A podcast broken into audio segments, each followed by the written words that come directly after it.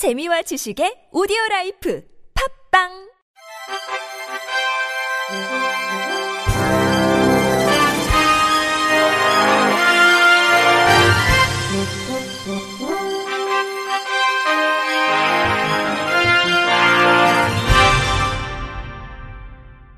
청취자 여러분 안녕하십니까? 9월 24일 화요일 KBS 뉴스입니다.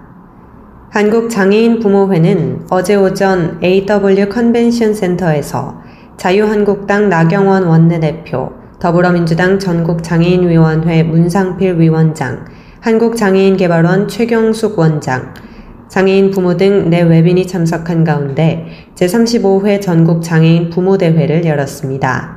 부모회는 김혜련 부회장이 낭독한 결의문을 통해 250만 장애인 당사자와 그 부양을 책임지는 500만 당사자 가족들은 국민소득 3만 불 시대에서도 여전히 장애 자녀에 대한 불안과 가족에 대한 커다란 상심으로 그 원망을 사회와 정부에 돌릴 수밖에 없는 현실에 신음하고 있다고 설명했습니다.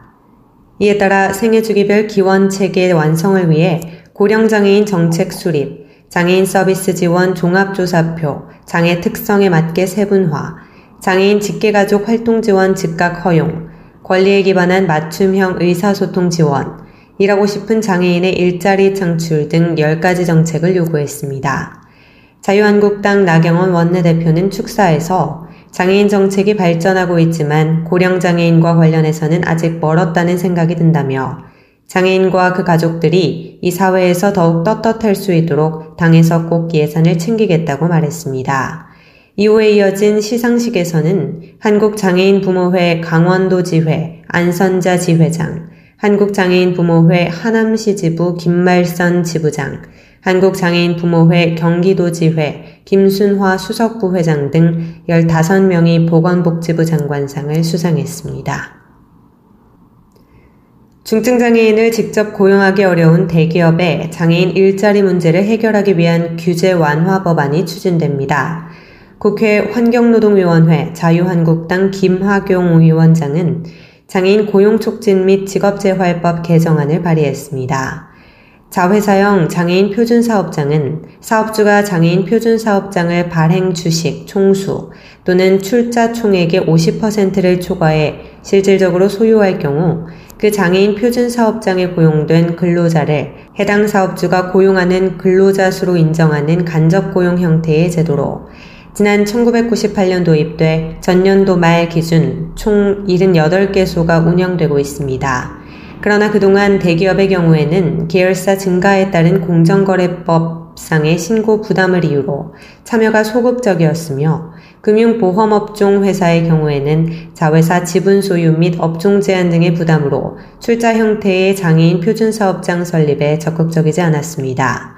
실제로 이러한 과도한 규제 탓에 지난해 기준 최근 4년 동안 일반 표준 사업장은 119개소가 증가한 반면 자회사형 표준 사업장은 43개소가 증가하는 데 그쳤습니다. 이번 개정안으로 출연에 의한 비영리법인, 재단법인 형태의 표준 사업장이 입법화된다면 이러한 난점이 해결돼 보다 많은 대기업에서 장애인 표준 사업장 설립에 나설 것으로 예상됩니다. 김학용 위원장은 표준사업장의 임원 파견, 출연금액 이상의 자산 대여나 채무 보증 등을 출연 형태의 자회사형 표준사업장에 대해 설립기업에 지속적인 책임을 부여할 수 있는 내용을 하위 법령에 담을 수 있도록 주무부처와 지속적인 협의를 통해 장애인 고용의 획기적인 전기가 마련될 수 있도록 하겠다고 말했습니다. 보건복지부와 장애인 권익옹호기관이 지난해 장애인 학대 신고 사례를 분석하고 정책적 시사점을 정리한 2018년도 전국 장애인 학대 현황 보고서를 발간했습니다. 지난해 장애인 학대 신고 건수는 3,658건이며 이 중 학대 의심 사례는 1,835건으로 나타났습니다. 신고 의무자인 사회복지 전담 공무원에 의한 신고는 421건으로 가장 많았으며 학대 발생 장소로 피해 장애인 거주지가 311건, 장애인 복지시설이 245건으로 분석됐습니다. 피해 장애인은 전체 장애 유형 중 지적 장애가 66%로 가장 많았으며 장애인 학대의 주된 행위자는 장애인 복지시설 종사자가 31.4%, 부모 12.9%, 지인 10.5% 순으로 집계됐습니다. 장애인 학대 유형으로는 신체적 학대가 27.5%, 경제적 착취, 방임, 정서적 학대, 성적 학대, 유기 순이었습니다. 한국장애인단체 총연합회가 2019 장애인 당사자 대회 복지대상 활동가상 후보자를 추천받습니다. 장애인 당사자 대회는 12월 3일 세계 장애인의 날을 기념해 장애인의 권익 증진에 앞장선 활동가를 발굴하고 시상해 노고를 치하하며 장애인의 사회 참여 확대와 장애계 연대를 강화하고자 해마다 개최되고 있습니다. 복지대상 활동가상은 보건복지부 장관 표창 10명, 한국장애인개발원장 표창 1점 등 총 11명을 선정해 11월 20일 오전 11시 서울 여의도 이룸센터 누리홀에서 시상할 예정입니다.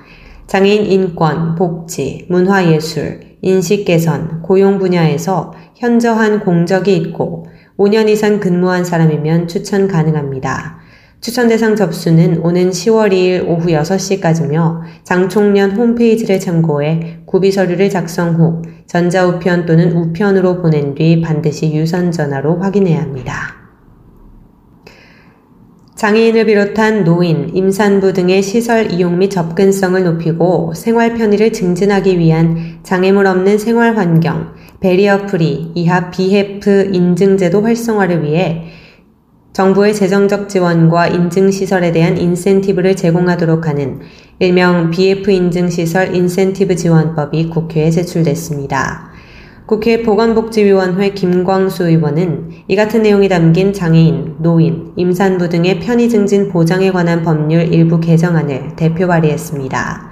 현행법에 따르면 보건복지부와 국토교통부는 장애인을 비롯한 노인, 임산부 등이 대상시설을 안전하고 편리하게 이용할 수 있도록 편의시설의 설치 운영을 유도하기 위해 BF 인증을 할 수 있다고 규정하고 있으며 한국장애인개발원과 한국토지주택공사 등 7곳의 기관에서 BF 인증을 시행하고 있습니다.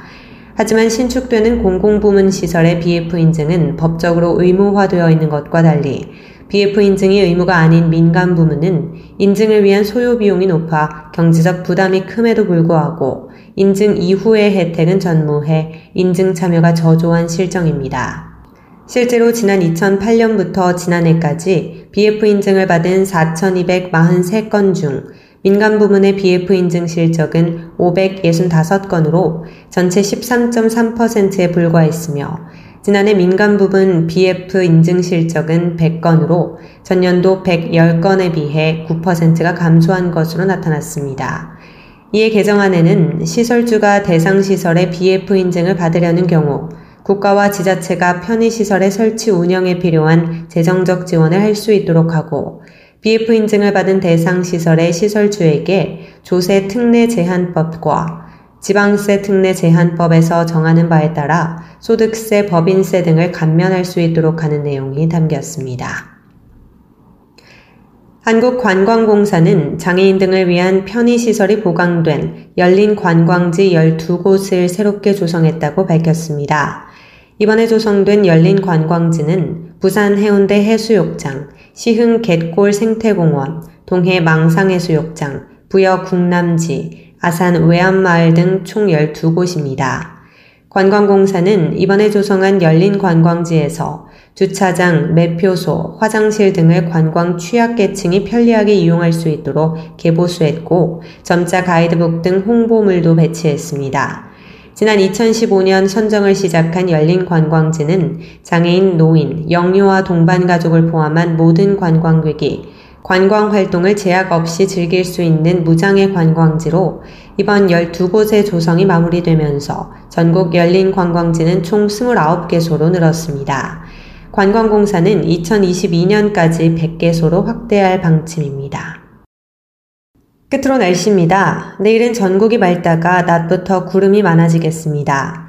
내륙을 중심으로 낮과 밤의 기온차가 크겠으며 내일 새벽부터 아침 사이 강원 산지와 경북 북동 산지에 서리가 끼는 곳이 있겠습니다. 건강관리와 농작물 피해에 유의하시기 바랍니다.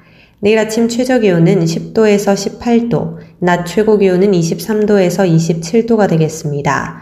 바다의 물결은 서해 앞바다 0.5m, 남해 앞바다 0.5에서 2m, 동해 앞바다 0.5에서 1.5m가 되겠습니다. 이상으로 9월 24일 화요일 KBS 뉴스를 마칩니다. 지금까지 제작의 이창훈, 진행의 조소혜였습니다. 고맙습니다. KBIC.